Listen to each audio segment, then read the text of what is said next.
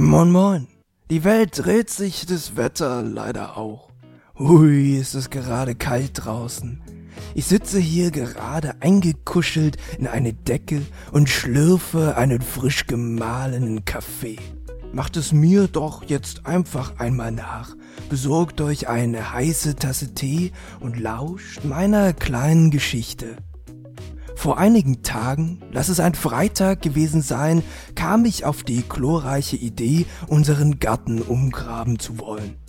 Unser Grundstück ist echt nicht sehr groß, eher so klein und fein mit einem winzigen Blumenbeet und einem Pflaumenbaum in der Mitte. Die Sonne hat über den Sommer das Gras eingetrocknet. Ein graubrauner Teppich überzog den Boden.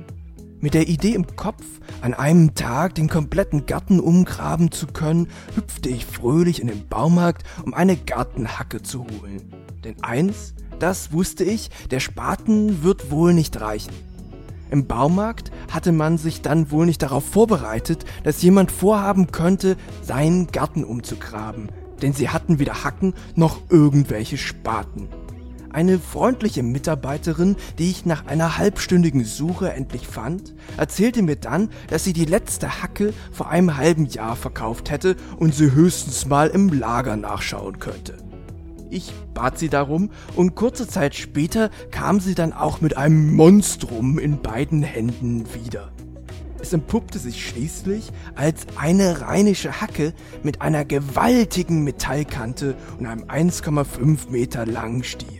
Motiviert wie ich war, nahm ich sie direkt mit und machte mich an die Arbeit, den Boden aufzugrubbern. Der erste Schlag ging wunderbar. Ich war beeindruckt. Das Metall fraß sich in die Erde und nahm alles mit, was sich darunter verbarg. Der zweite Schlag war schon etwas schwieriger. Ich dachte mir aber nichts Böses dabei, denn die Erde konnte in ein paar Zentimeter Tiefe ja schon etwas fester getreten sein. Beim dritten Schlag machte es dann nur noch Ploing.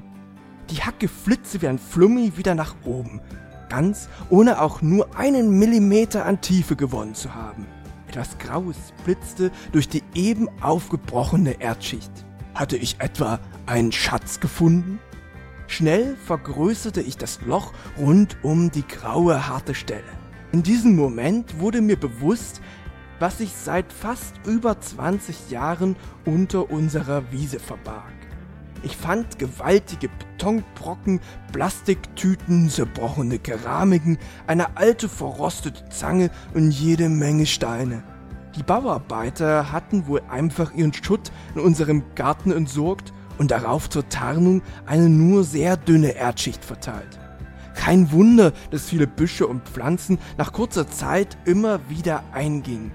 In einer nur 7 cm hohen Erdschicht kann man ja als Pflanze gar nicht genügend Nährstoffe finden. Aus dem Projekt, den Garten einfach an einem Tag umzugraben, wurde dann nichts. Am Ende war es nur ein kleiner Streifen, den ich von dem Schutt befreien und mit neuer Erde aufschütten konnte. Der Rest ist dann die Aufgabe von einem Bagger.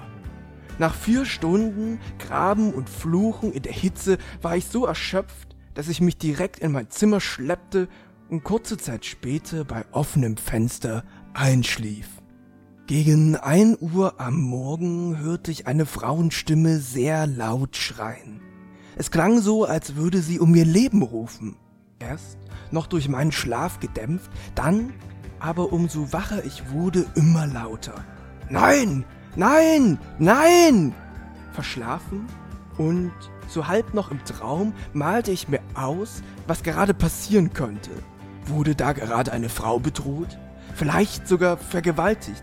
Plötzlich stand ich im Bett. Ich musste ihr helfen. Vielleicht konnte ich ja die Polizei rufen oder aus dem Fenster etwas schreien, damit der Angreifer zurückgeschreckt würde. Langsam lugte ich aus meinem Dachfenster. Die Frau schrie noch immer Nein, nein, nein, nein. Jetzt hörte ich sie aber deutlicher. Im Haus gegenüber brannte Licht. Im Dachfenster saß der Nachbarsjunge Marvin, im linken Arm ein Mädchen. Sie umklammerte ihn förmlich.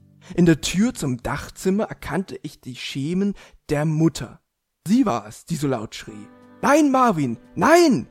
Ein leichter Geruch von Gras lag in der Luft. Der nächste Windhauch blies mir aber wieder frische Luft um die Nase, so dass ich das hier nicht mehr ganz beschwören würde. Nein, Marvin, so redest du nicht mit mir. Ich gehe jetzt nicht raus. Nein, nein, nein. Du rauchst? Das gibt es hier nicht. Jetzt komm mit mir raus. Die Antworten von Marvin gingen im Geschrei seiner Mutter unter. Irgendwie zog mich die Szenerie in ihren Bann. Ich stand bestimmt zehn Minuten auf meinem Bett, starrte aus meinem Dachfenster und beobachtete, wie sich Marvins Freundin sichtlich unwohl an ihn klammerte und im Türrahmen die Silhouette der Mutter auf und ab tobte. Langsam fröstete es mich. Ich schloss das Fenster und legte mich wieder schlafen. Wie ich wohl reagieren würde, wenn mein Sohn Gras rauchen würde.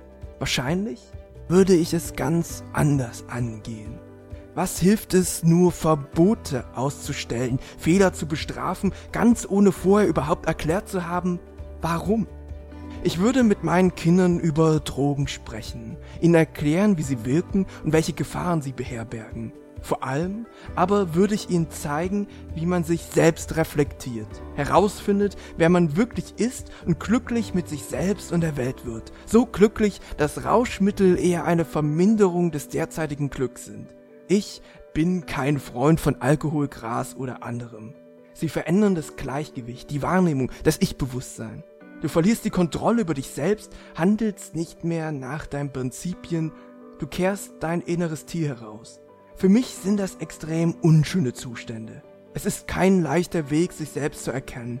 Vielleicht auch zu verändern, damit man an den Punkt kommt, an dem man mit sich selbst im Reinen ist. Deshalb sollte man niemanden verurteilen, der sich versucht zu berauschen.